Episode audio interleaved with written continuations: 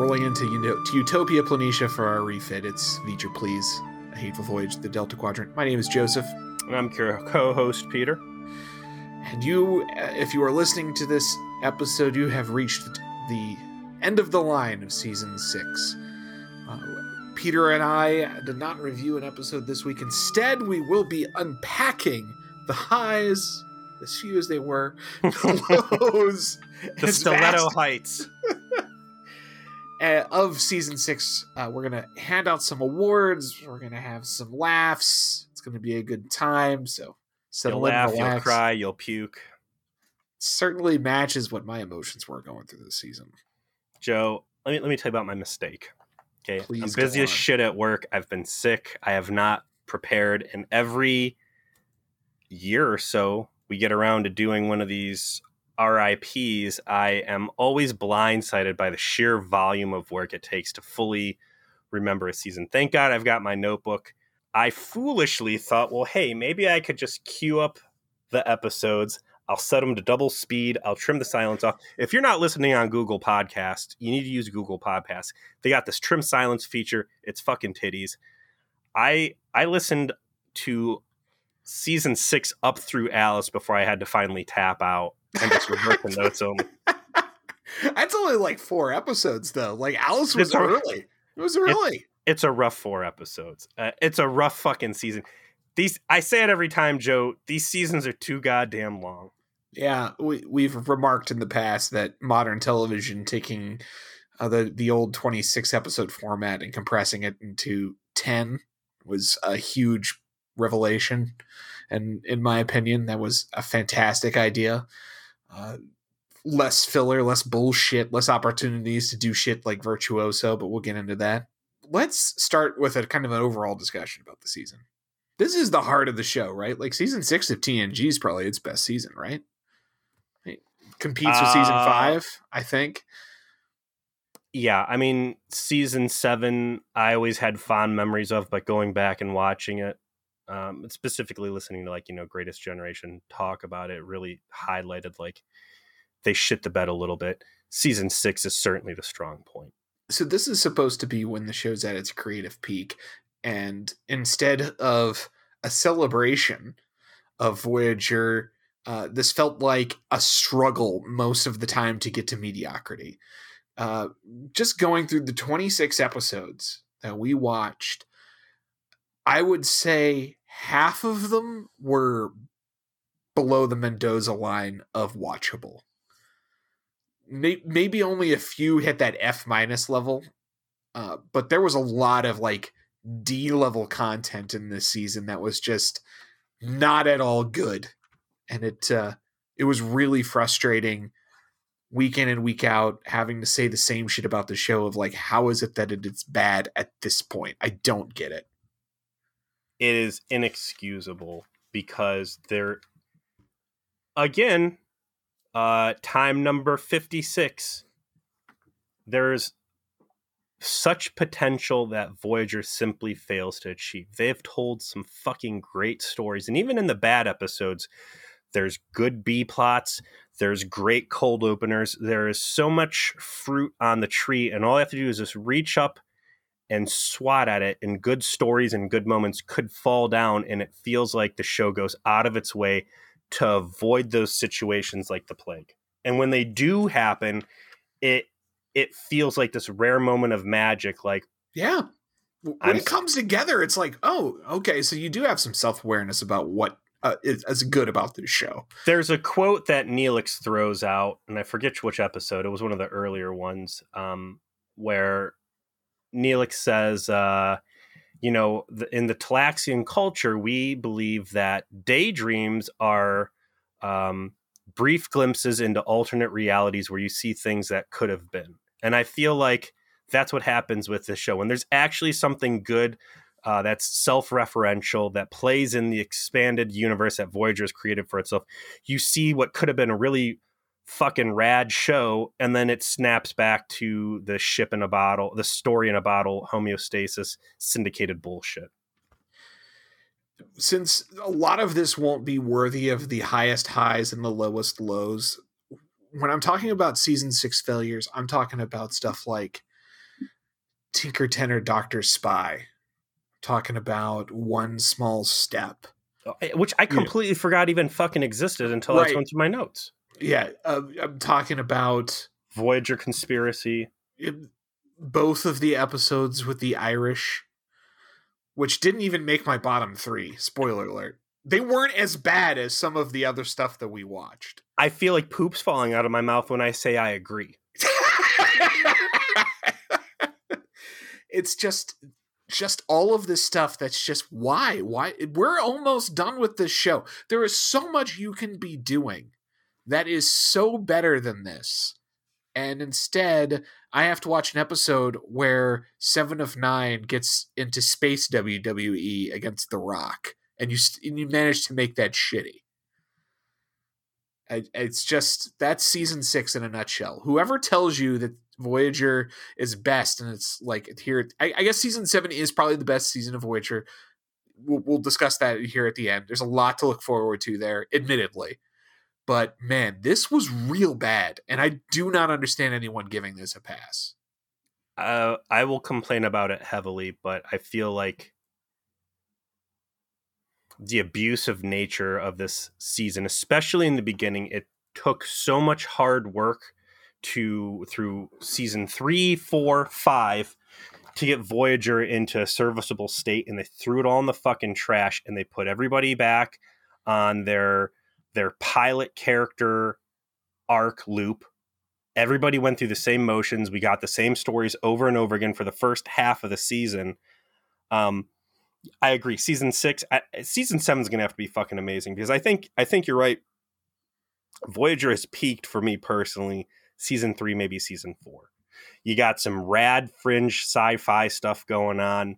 Uh, you got Voyager more brazen to to go against established norms of Star Trek, and we got some some cool uh, out there sci-fi crazy stuff. Like they're in an untamed part of the galaxy, which is the whole premise of the fucking show they were in an untamed production cycle with people who were willing to to try new things and this just felt like i don't know get back get back to coloring inside the lines. Um, this is going to be an easy season for us to go on and on about the low points. Let's let's start with some positive stuff. Yeah no i agree with you. Uh, do you want to give your top three episodes first? All right um I'm gonna give my special mention, I think, to uh, to Child's Play, which had a super rad ending. With the uh, turns out each has a bioweapon, and the space Amish are genetic masterminds. Crowley's a bad guy after all, but not as bad as his wife. like I ended up enjoying that way more than I thought I would have. But uh, my top three: Live Fast and Prosper which is an episode I think you nailed in the head when you said it is a peak Voyager episode because only Voyager could have possibly told that story and it was it was interesting, it was clever, it fucking juked me out so hard. It was self-referential to and really rewarding to the longtime viewers that know that new Jack Neelix and Convict Tom should be the street smarts. Uh, great payoff at the end. Um, loved Lifeline. Uh, you'll recall that as our podcast where I suck Robert Picardo's dick for about an hour. Constant, just like tickled the balls, like you were going for the full shaft, which it, I respect. If there was a uh, a cable TV network dedicated to guys like the the but along the lines of like um, Lifetime TV, Lifeline would have been a very special made for TV movie for me specifically. A very special episode, yeah yeah. real heartwarmer there. But I'm gonna have to give my my favorite episode I think of this season to Blink of an Eye. Uh, Blink of an Eye, great sci-fi, uh, fun sets. Uh, I don't know. It, it, touched all the right sci-fi buttons for me. I loved it. So all four of your picks, your special mention, and your top three are the exact same ones I picked, just in a different order. So let me let me lay it out. My my special commendation was actually for both Pathfinder and Lifeline. I'm not putting them in my top three because they are fucking episodes of Next Generation that snuck their way into this show. Mm-hmm. So that Voyager does not get credit for Barclay and Troi. Okay, like not giving them credit for that. They don't deserve it this season. They didn't earn it. But those are two clear standout episodes.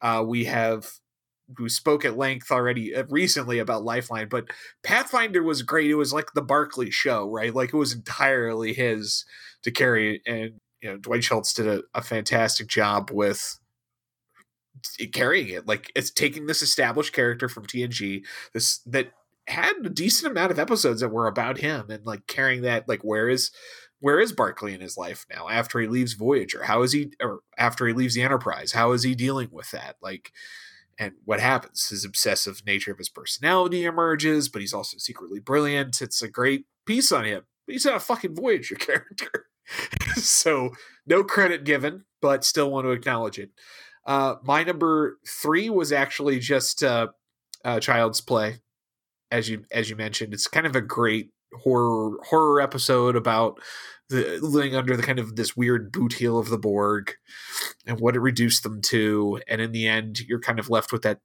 unease of like, is what they're doing truly incorrect when you look at it at a, like a, a macro level to to defeat them. And we've mm-hmm. we've brought up a lot like Voyager gets all these opportunities to seriously fuck with the Borg that they keep taking hard passes on that doesn't seem like it is it shoots as straight as maybe the writers intended it to turns out it makes a great episode. So my number two was Live Fast and Prosper for the same reason you mentioned. Again, it's about con artists. It really redeemed Neelix and Tom in a material fashion, and it, it, it juked you as the audience. It made you think like that this wasn't going to be about Tom and Neelix doing crimes, and then it was.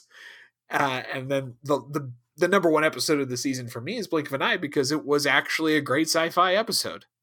It was this great Trek episode that had to do with this extremely weird science thing that Voyager found, and they they managed to build a really cool and interesting world that they were interacting with in 45 minutes.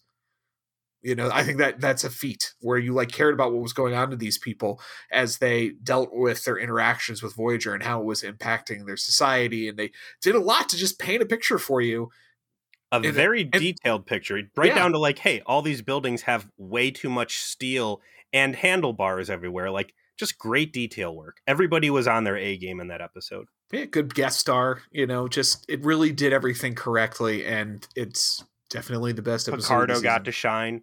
Yeah. Oh, the whole subplot with the doctor living a whole life down there, like Faller. It's great. All of it was great.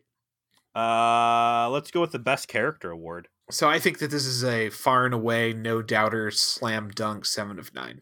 This was her season. Really? Yeah, really? this was her season.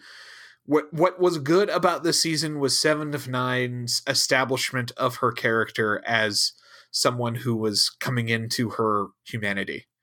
Uh, there was a lot of good moments. Like we, this was, we had that scene where she was kind of talking to Neelix about like how she felt guilty about what she did as a drone you know and she's like of course i feel guilty about that like you know the point is however i can't go back in time and fix all of those things all i can do now but it's voyager can't you accurate she she you know has to the whole arc where she starts raising the borg children you know this is goes back to her own trauma of being uh, uh, assimilated as a as a kid. In fact, the second episode has to do with her insecurities and having to take ownership of the mistakes that she made.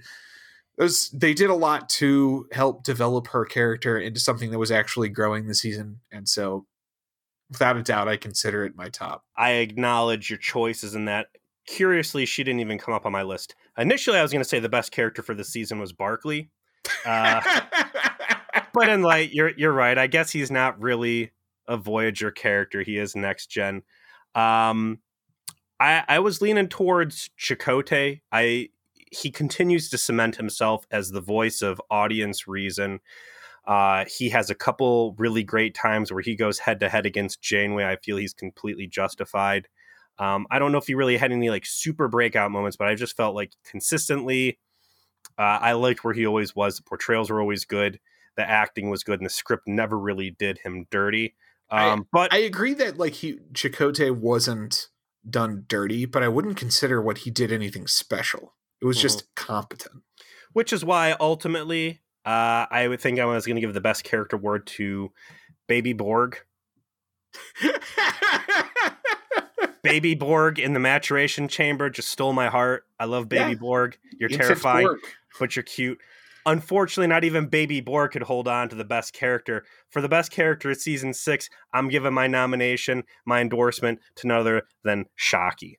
That's true. Shocky was the underrated MVP of season six we never knew about until the end.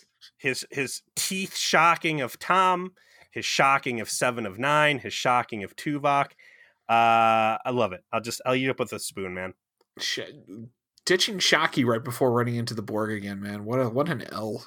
Yeah. What an L, man. Like they could have really used his help.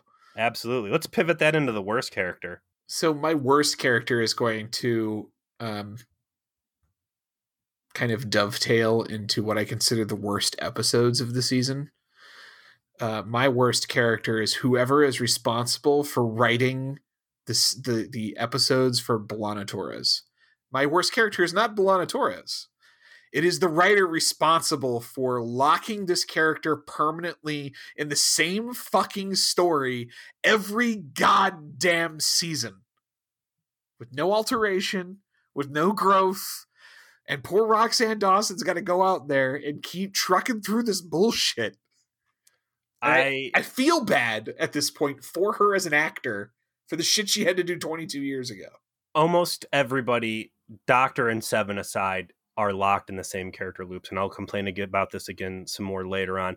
However, B'Elanna Torres is the poster child of it. She yeah. has such raw potential, wild potential to be fucking awesome, and they have just shackled her with the same boring ass raid. Her most breakout moment in the season is Muse, where she's finally not combating her her her human Klingon side, and in that one, she's just fucking crazy and shredding the Prime Directive. with no reason, like no storyline reason, no consequence, nothing, just nothing, context free. And that was the, her best moment. Like that probably had her best character moment when she was happy to see Harry when yeah, she, he survived. That was that's it. That's like the only thing in the entire 26 episodes that I can think back to B'Elanna and be like, that was a nice moment. Uh, my worst character is going to tie into Shocky, uh, and that would be Shocky's victim, Tom, who was just a complete and utter fucking shitbag this entire season. His undeserved promotion, which is just mind boggling at the end. Um, we he got promoted in the same season that he put on a trash bag and allowed an alien computer uh, to uh, abscond with with him. I mean, Tom's just a piece of shit over and over again. It sucks. I want to like Tom. Tom can do cool stuff, but again, Tom's caught in the same fucking character loop suicide spin where he just always reverts back to a piece of shit, and that sucks. Uh, I didn't give it to Tom because I really liked Live Fast and Prosper. And that was just a great Tom and Neelix episode. So to me, B'Elanna did not have that, and so B'Elanna was in the pole position. My uh my co worst character is Janeway. Janeway's insanity and Swiss cheese behavior is off the fucking charts. Alice, where she is complete Alice, which is going to be spoiler, one of my bottom three, is such a bad portrayal of her. Where you have Tom very visibly fucking possessed by evil and just oh B'Elanna, boys will be boys. Uh, her acting completely fucking batship in Equinox Part Two. It's just it. This is a real bad season for Janeway with almost no high points. I think. I look forward to talking about Equinox Part Two when we discuss one of our topics later on, which is Ron Moore and his brief stay on the show. Yeah, I almost think like those those first few episodes kind of exist in its own world. Um, but let's get into the bottom three episodes, yeah, man. Let's revel in some fucking garbage. Yeah, I I agree with you. I don't. I feel like maybe some of the previous seasons have actually had lower lows than what six has had to offer, like the elogiums, the ex post factos. Like there's just farts lost in the wind that were a waste of time, but nothing really super offensive. I went with uh, Alice, which is dog shit. Although dog shit episode, fun episode to joke about. And, oh and, yeah, I enjoyed clowning it. Yes, very, very memorable. I it's terrible, but it's memorable, and that counts for something in fandom. Uh, on the other hand, was one small step, which was so fucking boring and dumb that I forgot about it. And when I read my notes and remembered what it was about, and it was a whole uh, uh, fucking episode dedicated to, hey, here's why Starfleet does Starfleet, and we're going to present it in the most boring and obtuse way possible. And then uh, I would say the worst one out there was Virtuoso, which was ridiculous, offensive, and pointless. Just pointless, pointless, bad, bad, bad, and bad. My dishonorable mention uh, is is going to be Tsunkatse. Uh, I do not Ooh. put it in my bottom three. Ooh, Joe, you love Tsunkatse. I do, which is why it's not in my bottom three. Uh, I love it despite itself, right? I love that it has JG. I love that it has uh, Combs. I, I love how fucking goofy and campy it is from a I just can't believe this is a real thing and I'm watching a cross promotional episode between the WWE and Star Trek. Like the fact that it, it exists and I got to watch it and clown on it with you uh, gave me a great deal of personal joy. Uh, but let's face it, that was the just stupid. That was just the stupid thing that they had to do and it, it, just sits there as just a stinky turd in the middle of the season, and it is not objectively good. But there is worse. There is far worse. My number three uh, on my on my list is Barge of the Dead. Really? That episode was extraordinarily frustrating to me. Uh, it is why B'Elanna is on the bottom three li- uh, the bottom list as characters go. Pa- pause. You used you you had said going into Barge of the Dead even before we did the podcast, having watched the show recently that you liked it and then by so you're telling me that that basically our discussion about B'Elanna Torres being anchored in this bullshit was enough to poison the whole episode for you as someone who had liked it? I re-listened to our podcast as in, as you did about the show, and man, I remembered how angry I was as I started to really think about it, of like how bad it was, like as a disservice to B'Elanna's character, and and that, the fans and anybody investing time in it. It just just stuck out to me as I went back and tried to review as much of this as possible as something that was offensive to me as someone who's watching the whole show. Like this was just terrible that and, this is where this character still is. And to clarify, I, I hate the fucking Klingon stuff. The CGI sucked, whatever. It wasn't a bad episode had it been season, season two, season one or two, season Easy. one had it been the first time we really broached this subject, it was offensive as an episode because this was all stuff that has been dead and buried three, four, five times over. And yes, Ron Moore presented it in the best light possible, but at he that did. point, I, am tired of this fucking story and you're insulting everybody. I and I like the Klingon stuff and I like the CG and I thought it was well presented. It's just holy shit, like these guys just Great don't acting. know what else to do. They don't know what else to do. And Ron Moore came in with this take and they're like, sure, I guess. Like no one went and stopped him and be like, no, we've we've kind of done this a couple times with this character, literally once a season. We fucking do the same goddamn story with her. It just just pisses me off the more I think about it that they just were that creatively bankrupt. So that's why it's my number three. It it basically it bumped out the Irish episodes from from jointly carrying the number three spot. Like I those get a those get a total pass. Mm-hmm.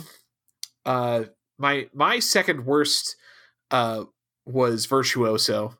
Similar reasons, just terrible, awful, doesn't deserve to exist, does nothing, pointless. Would you like to guess what my worst episode is? Not on your list. Not anywhere near um, it, apparently. Dragon's Teeth? No, I like I said, Dragon's Teeth. I think is actually great. It's just I love it. It's just that's why I hate it. Just pointless because they didn't do anything with it. Tragically pointless. I don't know what is it. It's Fury, Peter. It's what they did to our girl. Mm. Like the, lots of emotions, man. I, I Fury comes up on my list a few different places. You know, there's probably worse episodes qualitatively. You know, looking back through some of the things that we endured. Like the Voyager conspiracy was clearly worse than Fury, I think, overall. Mm. But Fury demolished Kes in a way that was almost insulting to watch. And that they would bring her back to do that episode in the way that they did it just it just felt like it was disposable and i i wish i could unmake that i wish that episode just did not exist. I wish i could unmake it. Like Mulligan the rest of yeah the rest of this garbage can continue to exist. That one i wish could i could unmake entirely. I don't Kes, want that to to Kes truly i'm sorry fury is the picard of voyager. If if Picard the series was one episode uh, just taking a beloved character and running it into the fucking dirt. Um I you know, there's a lot of cool stuff in Fury and I'll talk about it later, but yeah, at the end of the day, uh she was a great character and they just fucking assassinated her. I legitimately think that us talking through a rework of that episode made us not hate it as much because we found a way to do that episode that was better. Yeah. And we got really into it. But when you really think about what they did and where we were talking about the episode itself, it's just God, yeah. what what a fucking insulting way to I need a way we talked about it to put a bandage on a very open infected wound. wound, yeah. Um let's do your best continuity moment. Yeah, so Peter and I reflecting on the fact that uh, we talk about continuity a lot, so we decided to break down uh, the best continuity moment as we saw it in in the season, and then uh, the worst uh, continuity fail. So uh, failure to understand their their own continuity. Um, I know already. Like fail was actually a lot easier for me to figure out. I kind of like came up with these awards because I had something specifically I wanted to call I out I using the fail. So best was actually a little bit harder for me. Uh, I'm I, I was split between two options. One, obviously, I kind of just want to give it to Pathfinder because it it served as continuity moving forward from TNG in a really cool way that was extremely respected by the writers in a way they don't respect their own show. Barclay got more character growth in that episode, jutting him forward than B'Elanna Torres did all fucking season. God, so accurate. Mm-hmm. What's your number two? Uh, but my actual answer is actually the Voyager conspiracy. Uh, that episode has a ton of references to shit that happened shit, in the past right. that's completely accurate. Tricobalt devices. devices. I completely forgot about yeah, that. Yeah, like then talk about like that that episode's just kind of dog shit, but that stuff is really well done. Like Bryan Fuller went through the fucking red pen and made sure all that shit was correct. Like that is hands down amazing. That that had I thought about that, I would have put that down for my best continuity award. Uh, my best continuity moment. Um, special runner up is also Pathfinder, uh, a specific moment of Pathfinder, which is um, Nick Locarno's picture. yes. this fucking decipher Star Trek, the customizable card game uh, personnel picture from the card game, framed sitting on Admiral Paris's desk. Uh, really just rubbing the face in whatever fucking writer from that TNG episode who gets zero royalties off of anything Voyager related. I love that. Um, I loved in Fury uh, the Vidians. The good choice. Vile, sinister nature of those cannibalistic Nazi fucks was perfectly captured in that moment. Um, and there's a lot of bad stuff that happens in uh, Fury, but as a throwback to that season two, season three, the the Wild West days of Voyager, the Joe Careys, Samantha Wildmans, you know, kind of Voyager at its peak fun. Um, I, you know, they, they did a great job bringing those guys right back in at full force. I love the Vidians. I think they did God's work unfucking them from the terrible hole they had them in, and you know even the Kazon, all those yeah, early they were stealing guys. Fred Durst's face. You were not a fan, and here you are singing their praises. Listen, Dr. when they were doing it for the Nuki, no good. Now that it's A wild. Plus. They they put the work in. They fixed the Vidians. They fixed the Kazon. They've introduced so many good species, and they've thrown them all away so we can focus on the fucking Borg and this other tired ass bullshit. It's infuriating. But I, you know, I did genuinely enjoy seeing the Vidians come back. What's your worst continuity fail? So I don't think that I could have gotten through this without bringing up Ashes to Ashes, aka mm. Harry's secret Canadian girlfriend. Mm. That is why I wanted to bring this up because the existence of Harry's secret Canadian girlfriend, aka Ensign Lindsay Ballard, uh, is the biggest continuity fail to me. There's apparently been throughout the entire run of the show, most of the six seasons, because that was relatively late, I think, in season six, of this awesome lady who is a Starfleet officer who's best friends from the academy with Harry and uh, just super rad 90s chick and died tragically a hero because of a, an away mission gone bad. Not and... to be confused with the other super rad chick that everybody loved and the doctor fucking went crazy about when he picked saving Harry's life over her. Like, this could have been anybody from 16 different storylines. Instead, they invented someone completely brand new and just shit their pants so much it came out of the bottom of the ankles of the pants. And in a lot of ways, Ashes Dash is indicative of the season. We both said at the time the idea of this weirdo race that like takes dead people and turns them into like members of their own race. Had there's some richness to Badass. that idea. There's some Love richness it. to that. I would have loved to have done more with that. And there's also richness to the idea of a dead background character or minor character coming back. and, and that got entangled with that and is dealing with the fact that everyone else moved on. And it like you said they had so many dead like minor characters they could have like brought back around especially one where you had a whole episode tied to the doctor's trauma what was that of called? letting her die. I after image. Yes. La- latent image? No latent image was the or maybe it was latent image. It was something image we we both remember it it was season five great episode great episode uh, we, uh, we, we, we, it, w- it was near or, cl- or, or like an honorable mention on our top three of the season last year. And hey, if you didn't want to go with that one, jump right into Good Shepherd, which puts three very disposable lower decks crew members that could have very easily stepped in and, and occupied this role of, hey, here's someone we introduced, now they're dead, and here's a conflict, and we're playing. It, instead, no, it's just someone brand new that I don't buy at all, that sticks out like a sore thumb awful. Uh, obviously, that's one of my continuity fails as well. What any other honorable mentions there? No, that's it. I just that was that was 100% the one I wanted to bring up. That that is the show not caring at all about its own continuity. It's like the evil opposite of them painfully uh, reconstructing their own continuity in the Voyager conspiracy. It's, it's very weird that both of those things exist. Ashes to Ashes is uh, on my list. I wanted to throw Kes's portrayal in Fury on there. I think ultimately it's irresponsible to put under a continuity fail. They portray her in her early years correctly. The way that we're presented with her on it, it it's hard to watch. It could have made sense had they put her through some on-screen hell to justify it. They didn't. I'd say in that respect, it's a weakest shit award candidate.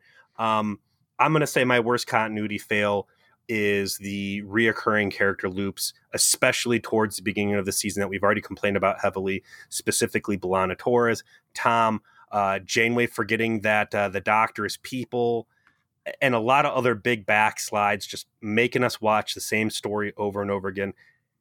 It, the continuity, these people have fucking grown. Grow with them. Stop making me watch the same episode over and over again. Uh, I did not include this on the list, but I wanted to hit you with this question for our next award. You ready? Yep. What was the biggest Delta Quadrant like brain fuck thing that they encountered this season? Like Delta Quadrant has a lot of nasty shit in it. They run into some real eldritch horrors.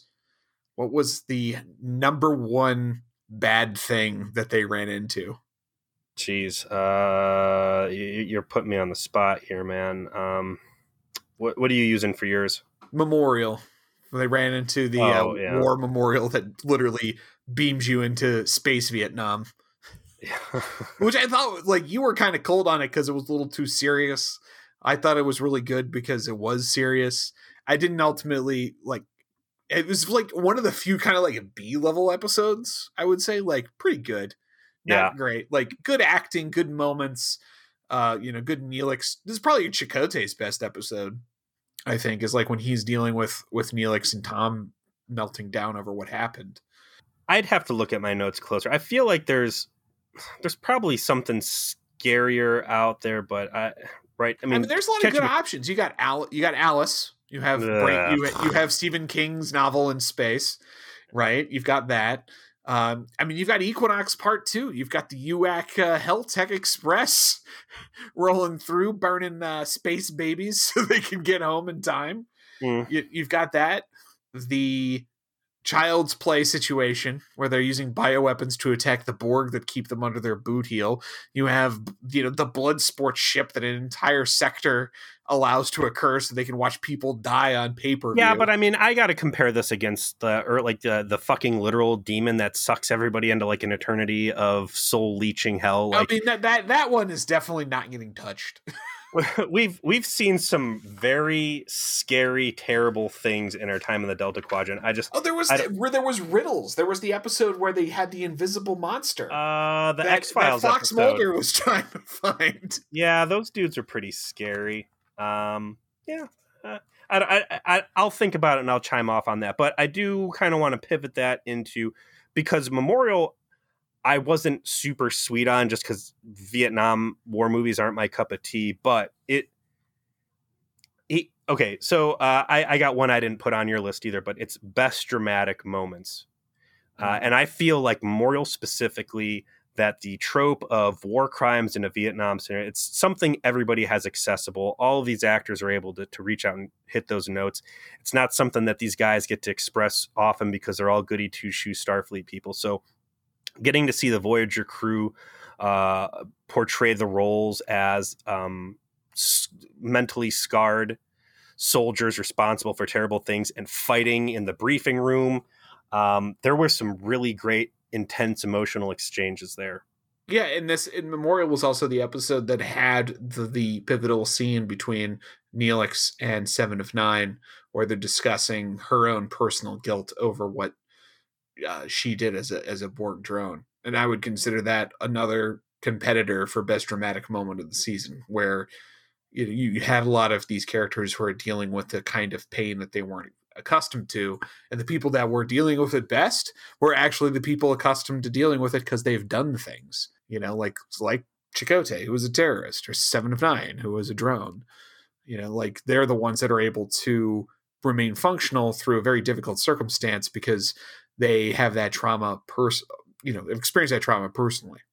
I also want to throw a nod out to barge of the dead which at the end when the evil crew members in klingon hell are are tough loving B'Elanna and she's being broken down like again it's well covered ground but i think that roxann dawson just knocks that out of the park so fucking hard. Uh, she just plays that anguish and victimization so well i love it yeah, I mean, she's done it so many fucking times, but she's really good at it now. Uh, Joe, I want to break out the weakest shit award because this is always one that takes a, a bit to discuss. So, if you are new to V'ger Please, if you have not uh, been part of the V'ger Please uh, journey from the beginning, you may need a little bit of an explanation. But the weakest shit comes from an early episode of season one called Jetrel, where Voyager in the denouement uh, encounters a situation where they could potentially save hundreds of thousands of dead by galactic superweapon Talaxians and only half acidly attempt to assist, almost succeed on accident, and then decide to give up. And it's so weird and disjointed a moment of of the decision to like give up trying to do this when it was clearly working that was uh, incensed Peter so much that he's like, "This is the weakest shit. This is just some weak shit." And then we noticed that as we continued through the show, there were many other moments that could be described in using similar language. Thus was born the lore of the weakest shit award, and certainly season six had its fucking Season share, Peter. Oh my god, so there's a smorgasbord here, man. A lot of the stuff we've already discussed heavily, like the character loops and stuff like that.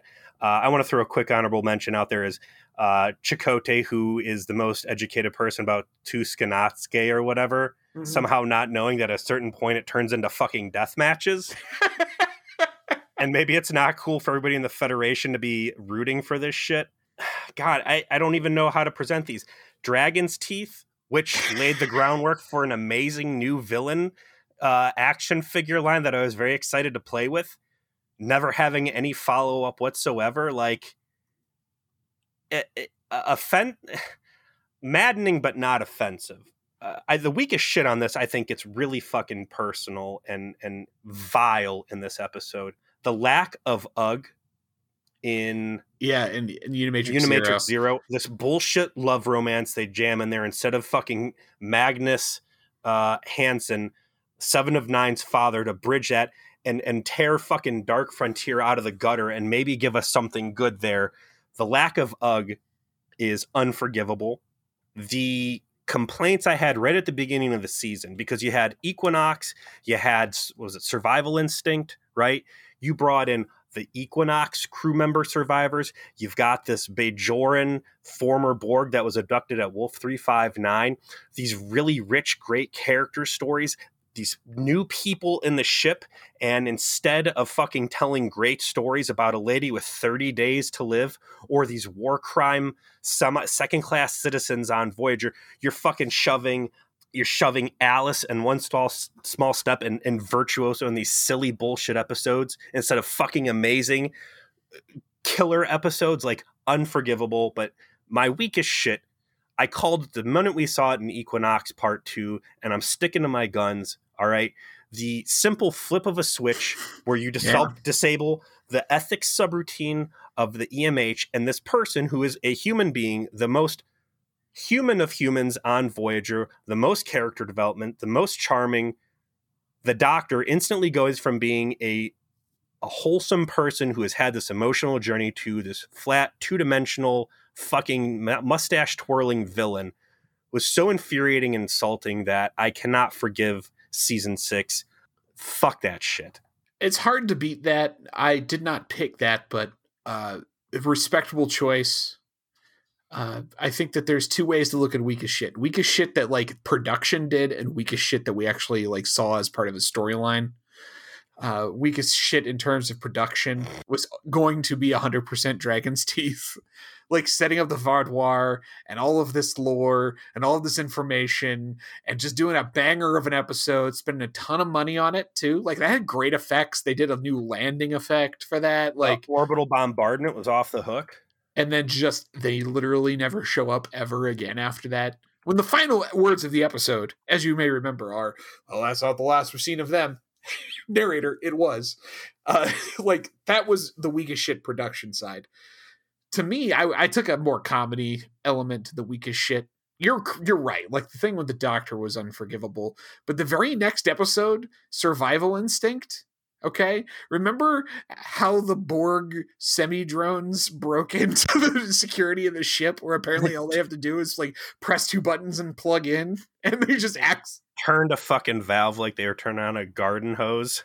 They're like solving a puzzle and Resident Evil 2 would be even harder than what they had to do. Considerably harder. Considerably like, harder. to, to break into the computer of Voyager. It was just a, another just perfect example of the laughable nature of Starfleet security to the point of parody that it was so low effort for them to do this. It was What's, so weak. But I guess it's not nearly as quite as as special as yours. So I'm going to assent to the fact that I think yours was actually not special, choice. just fucking viciously offensive. Um, what's your biggest Trap Queen moment? Trap Queen, of course, being in the vein of Janeway willfully, gleefully flying into the, the, the jaws of danger, acting like I, she doesn't know what's up. I have a great drag queen moment, but I'm I'm gonna I'm gonna pull a a, a twist on you. I'm gonna subvert your expectations. The okay. drag queen queen this year was Chakotay, and it was one Ooh. small step because everything he did in that episode was him just falling into this horrific trap. needless That's adventure. S7 of 9 calls him out for it every step of the way. Yeah, it was just the stupidest fucking shit, and it reminded me so much of what Janeway would do, which is willfully you put themselves in danger for no reason.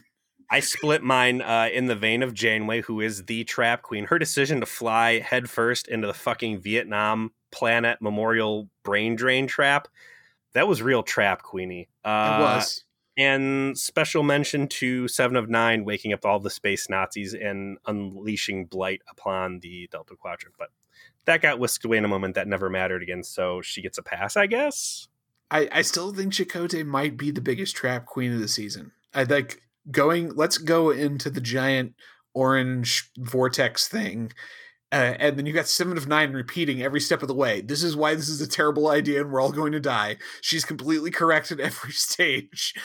Like it's it's just perfect trap queen behavior but it was Chakotay doing it. What's your besto snap moment aka plot twists?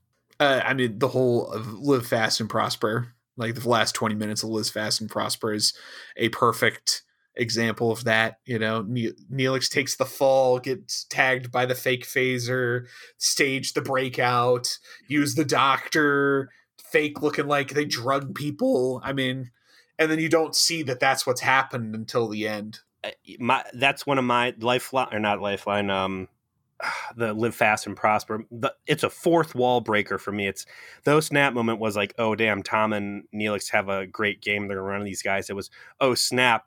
The writing room is actually going to admit that they remember that these guys used to be fucking scumbags. Yeah, like that. That blew my fucking mind when I was like, these guys should. Oh my god, that this is all intentional.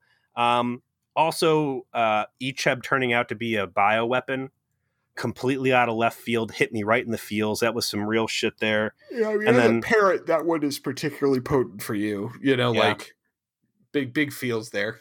And then Lifeline, um, you know, the shame that uh, Zimmerman felt about the the Mark ones and like his true motivation as to why he hated the the Mark one uh, because of wounded pride and, and misplaced uh, feelings like that. I, I thought that was really great. Uh, who's your best guest star? I honorable mention to Robert Picardo for playing another character, and therefore I think um, should get credit for that. Uh, I'm also going to just leave out uh, Dwight and Marina Sirtis because I don't think you can really count them. They're not really guest stars; they're recurring characters from another show. Uh, so, actual answer is Crowley. I really just loved what they were able to build in a relatively short amount of time with that episode and with with his anguish over what was happening to his son and that he was not okay with it, but still like allowing himself to go along with it as his wife kind of like puts the pressure on him that he had to. Um, and and that was all very well handled in the episode, and I think it, it epitomizes the guest star because it was I, I always feel like one and done. I don't like the fact that the wizard from the D and D movie uh, Tal Celes showed up twice and assaulted Harry Kim with a chair. I also mentioned that that was fun. I'm mad, and, and you can. I'm sure this is a fucking joke that's been beaten to death, maybe on other podcasts. I don't know, but the fact it never dawned on me to call her Bay Jordan, like B A E. She is Bay. She is Bay. Absolutely. Um, Agreed. My best guest star. I, I hope she and that fucking nerdy hypochondriac guy hook up you know, off screen, you know, because they were giving the energy out. They looked like they were going to get together. Sure, there's plenty of fan fiction out there to explore that possibility. And as, uh, we've, as we've noted in the past, I'm able to find it and share it with you. Keep it to yourself. Uh, best guest star is a reoccurring character you might know as Neelix. He. Uh, I'm glad they brought him back this season for a couple yeah. episodes. Yeah, no. Um, Kes was great to see her back. Uh, Kes and Neelix, I think that's probably uh, that should have been my best continuity moment was them recapturing the magic in the mess hall and and a lot of him leading her to dinner with a little note. Him making her laugh, even though she was old and crusty. Like that nostalgia felt really good, even though I hated them as a couple. That's just because I didn't know that Tom and B'Elanna were going to be the worst couple I wanted to hate. I, I, think my favorite, my best guest star is the the hologram of Michael from the fucking Fairhaven simulations. Ooh, I hate. Yeah, I That's hate. Actually, a good choice. I hate Fairhaven, but like so many other things like Dark Frontier, you could have completely redeemed those episodes and made them have value if you realized the potential you had laid out there. If Michael was allowed to be a reoccurring character that is a sentient hologram that occasionally got to use the mobile holo-emitter and used Irish bartender philosopher charm on you know, uh, fucking Malorn or Tuscan on the Rock or whatever. Like, you could have done some really cool shit with him. Instead, you squandered it as this goofy Janeway fuck toy. We threw him away. The actor was great. The character was good, despite being attached to dog shit episodes. Um, and I, actor was great. He he he personified the Irish bartender charm. I agree. Like all of the potential of using him as a recurring character would have really redeemed having to sit through two of those episodes mm-hmm. in Irish McIrish Town. Uh, and I think we were talking about like imagine if the con Tom worked out involved him going to the holodeck and getting Michael and slap like using him as a yeah. third in their in their ah. like cut like I need I need an old Irish bartender level of cunning to pull this together and and brought him in as the decoy if the last episode of Star Trek Voyager, some and I know the Borg are involved somehow or whatever. The last moment was the Borg Queen closing in on Janeway, and you know, here the Janeway sacrifices. It's just something blah blah blah, and at the end, the gotcha bitch moment, and then the hologram flickers, and it's really Irish bartender Michael saying, "Nope, you got had." Like if if that were to happen, I would stand up and flip a fucking table over and go so ape shit cheering. like what a reward. But yeah. it would never happen. But I mean, just God, like it would have been so fucking cool. That uh. and and they, and they didn't do it. I'm pretty sure it had to be on their mind that they had just done it in DS9 because Vic Fontaine. Uh, don't ruin stuff for me. Okay. Oh, oh, oh, oh, oh! I thought you said Vic Fontaine like saved Sisko. Somehow. No, no, no, no. I wasn't going to say anything, but Vic Fontaine as a character was a recurring holodeck, sentient holodeck character that became an ongoing figure that impacted what was happening on the show. Right? Like they they actually did that. It was really cool, and everyone liked it. And they're like, "Well, we can't just do the same thing again," which is dumb. They totally should have. Biggest fuck the Federation moment. I, I, how could you say anything but Muse, right? Like you've got B'Elanna down there shredding the Prime Directive for fun. Like no reason to go to uh, you know, Space Euripides uh, fucking play, except I just want everyone to see that I'm a fucking Klingon with my little hood on. With and, transporters. And give him tips on how he's going to, you know, break the Prime Directive even more. And then I'm just getting beamed out in front of everyone because style points. Like, it's hundred percent just fuck the federation. It's so fuck the federation no one even brings up in the episode that what she's doing is bad. I can't give janeway a pass for yet again uh, pardoning the borg from an extinction level event. Uh, you know Icheb's bioweapon the most uh, recent example of this like you want to talk about fucking the federation it's keeping the borg up on their feet uh, I want to throw out some honorable mentions here, man. Loved villains. I thought the potato heads from uh, Tinker, Tenor, Doctor Spy were really cool. Um, the Doctor type. Who villains is I, essentially what they were. Very different for anything we see in Voyager. Cool concept, cool, visually distinctive from uh, all the other shitheads that we've encountered in the Delta Quadrant. Uh, Dragon's Teeth, Snake Men, Nazis, also pretty cool. Anybody else stand out to you this season? As far as villains are concerned. Yeah. I, I mean, looking back through here, trying to see if anything really like tops uh, the Vaadwaur, who are extremely well developed, you know, as a potential villain race. Um, and I don't think anything's beating it. Uh, I will say that as like an individual villainous character, I kind of liked that space that the writers chose to make Space Vince McMahon an actual like blood sports you know abuser. Who goes completely unpunished and all of his victims continue to be victimized once Voyager exactly like real want. life Peter. Come on man. Yeah.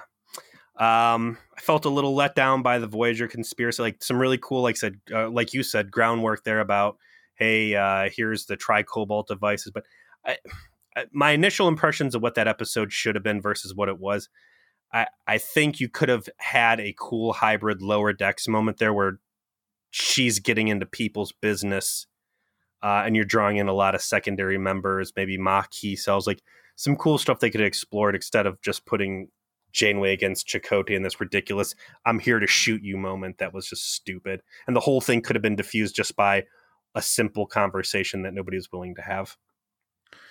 So I think we've we've given out enough awards. I would like to conclude our season six discussion with something I teased at the beginning, which is talking about Ron Moore. Because we started the season talking about Ron Moore a lot, because Ron Moore famously came on after DS9 had wrapped and got involved with writing on this show, did the first three three episodes scripts, and then bounced because he could not deal with the stifling environment that he was confronted with. It kind of burned all of his bridges with the Trek people, uh, and ultimately led to Battlestar Galactica existing, um, which I guess we'll pay homage to here in a couple weeks when we review it for our patrons. Uh, so, uh, I have a question for you. If Ron, if let's let's wind the clock back to 1999, and let's fix Ron Moore's relationship with Brannon Braga and everybody else. And let's say he stays on as a force in the production and writing room, team, region of Voyager. Is he able to save this show from itself? Is he enough? Like, did what we see in those first three episodes suggest he was going to be able to pull a new direction here? Because honestly, Equinox Part 2 was decent. Survival Instinct was good. Barge of the Dead was bad. None of it was exceptional. Um, it was all well developed in each individual episode, but by no means anything that suggested he had some kind of special sauce. Now, it's a small sample size, hard to know. Clearly, his work on other shows was fantastic. So, what do you think? Would Ron Moore have helped this show? Uh, no, absolutely not. I think I agree with you. If the, you look, I think if you look at Battlestar Galactica, you see exactly what would have ultimately happened, and and what already started happening with Voyager in the little bit of time he was able to touch it, and that is Ron Moore uh, sucks at religion, and Ron Moore fucking loves religion, and I think he would have dragged season six of Voyager right down some goofy fucking religious hole like he started in Barge of the Dead. And going back to Barge of the Dead for a quick moment, one of the biggest offensive, not offensive, one of the one of the worst things about Barge of the Dead is it gives almost concrete confirmation that there is Klingon afterlife and there's no there's no moral ambiguity as to what's going on there. You contrast that with uh, the zombie Neelix nanoprobes, like, oh god, uh, the tree of life isn't real, and or at least I, I think it's not real. I'm going to kill my like that was a a standout episode versus Sto vo Kor of like, hey, uh, this is all real and it's good. And it's again, you see exactly what he would have done in Voyager and Battlestar Galactica. And a lot of Battlestar Galactica is great early on, but it hits this turning point and it just gets fucking stupid. And uh, Battlestar Galactica is like like a perfect case study for screenwriting 101 of what happens when you don't have a fucking plan uh, I, I think as bad as the DC uh, movie universe has been in terms of that, or the Star Wars uh, sequel trilogy was bad at the, as bad at that. Uh, Battlestar Galactica, I think, is still number one with the bullet, the worst when it comes to having a great idea and then not really developing where it goes until it's too late, and all you have is left is to do literal Deus ex machinas and it's sloppy and amateurish in a lot of ways. And to me, Ron Moore is someone who's succeeded in creative endeavors when he is constrained by other source material or concepts. The other shows he's made that are good are constrained in those ways. When he's let off the leash, he just does things and then doesn't think it through.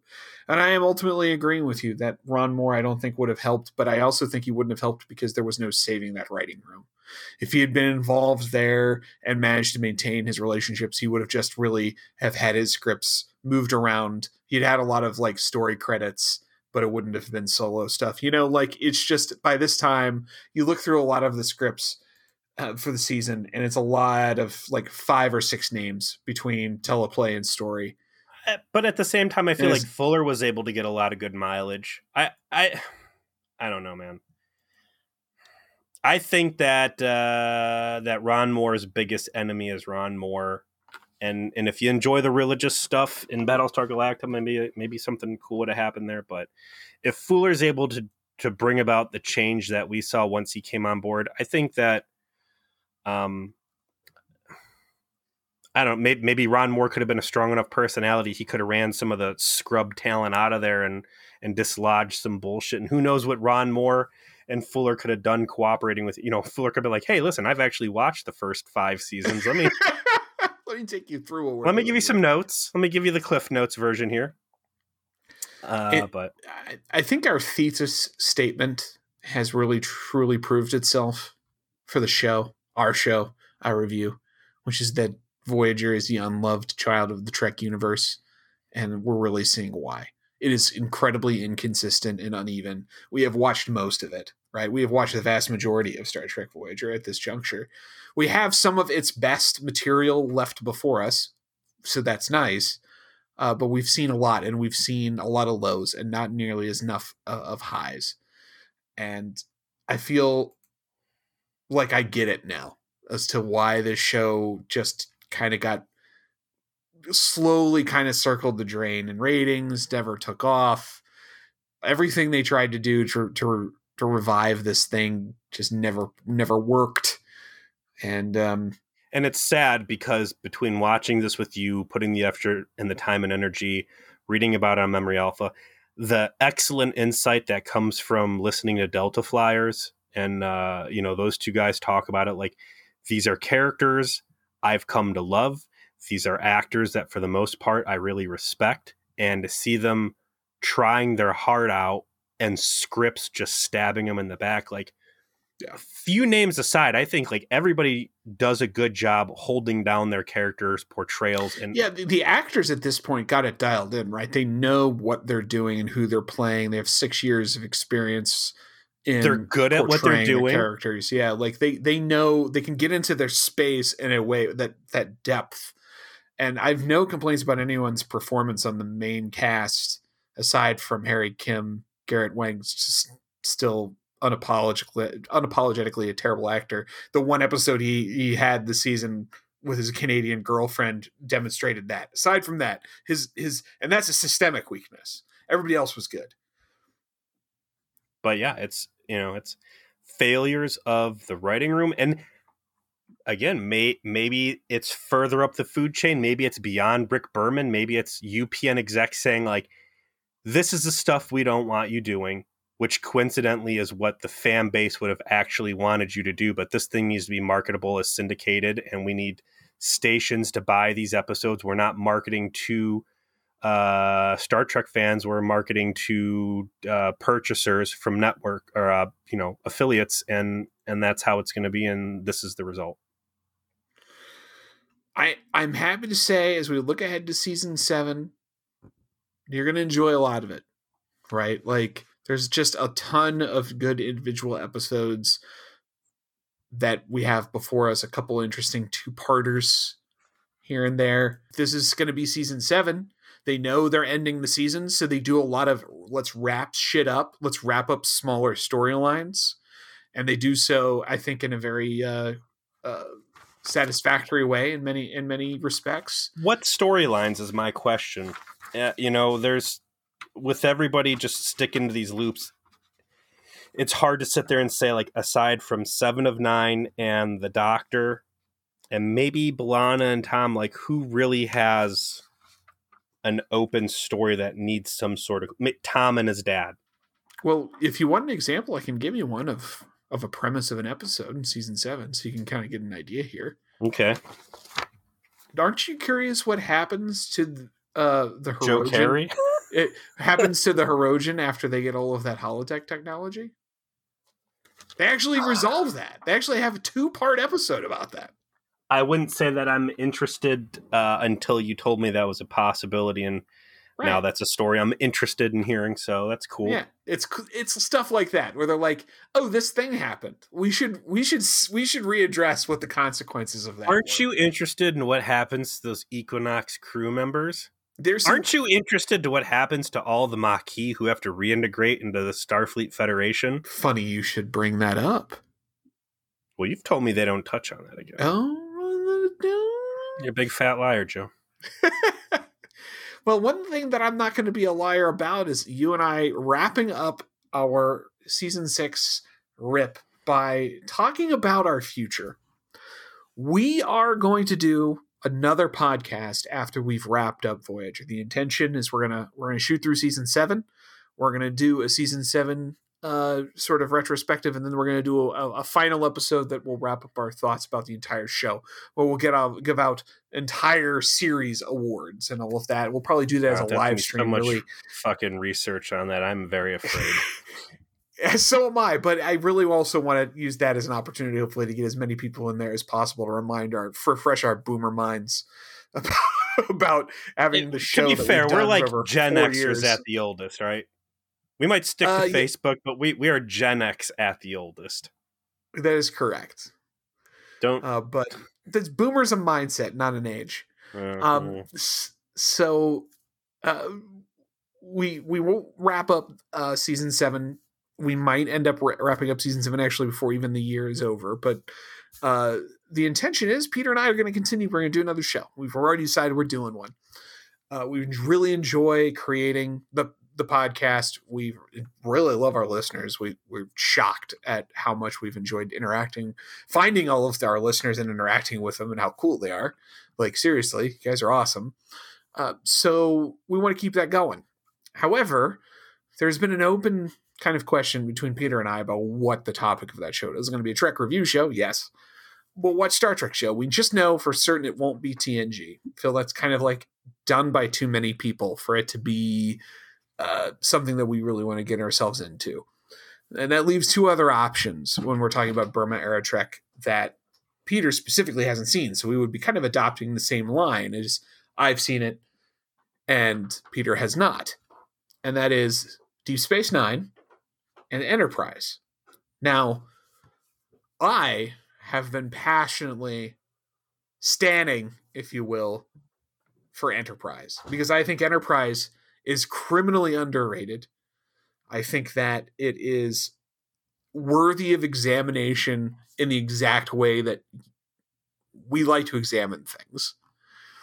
And it's also four seasons instead of seven, which is just a little bit less of an investment. Uh, I've never seen Deep Space Nine. All I hear about is how great Deep Space Nine is. I really want to watch Deep Space Nine. Um, much to the chagrin of my wife, I am continuing this podcast, which is a weekly episode of Star Trek and then a hour and a half of talking about Star Trek the next day. You know, I think at the end of the day, the, the right answer for us is going to be Enterprise. Oh, um, oh, okay. So you've come around a little bit. It, eh, you know, we're here to talk Trek, but we're also here to have fun and make jokes. And it's easy to make jokes about bad stuff. And my fear is that Deep Space Nine is too good and it's just going to turn into more lifeline where we're sucking an episode's dick instead of making fun of the the lows and the gags and the low budget bad. So i, I think that for our podcast enterprise is probably going to be a more fun podcast. And uh, i'm intrigued by your accolades that you know there's continuity and a lot of good world building and other stuff even though it's not a, a, a Starfleet chevron in sight. Yeah, the so I, I'm I'm glad to hear you've you've come. I'm sorry, Starfleet around. Delta. I guess is the correct word for that that symbol. I agree that maybe DS9 is so good that it's actually hard for us to kind of get on brand with our comedy with it. That was a concern I had as well. Of I would be sucking too much of Sisko's D to ever look at it critically and and the way that it probably needs to be examined. However, uh, Enterprise certainly has a its own share of, shall we say, uh, gaffs and and things to make fun of, but it has some of the coolest characters. I think Doctor Phlox is just amazing. The the physician on the ship on the ship is just a very unique take. I think he's the most doctory of all doctors, if that makes sense. Like he really gets in the idea that he's a medical professional, and it, and it, and details in his performance. I think belay that. Um, I think that the premise of the show, which is like this is the first time that anyone from Earth is like going into deep space. And so it's very uh, reminiscent of some of the stuff we've seen, which is like space is fucking wild and some bad shit happens. Uh, you know, we'll discuss that more once we actually arrive at the time. But okay, I guess it's settled then, man. We're I will say that I want, if we get through Enterprise, and if we're still looking for more, Deep Space Nine is going to be that chocolate cake sitting on the shelf as I get through another fucking course of. And Brussels I guess it depends and... on how many more kids you and Casey have while we're doing this show. Yeah, we'll see.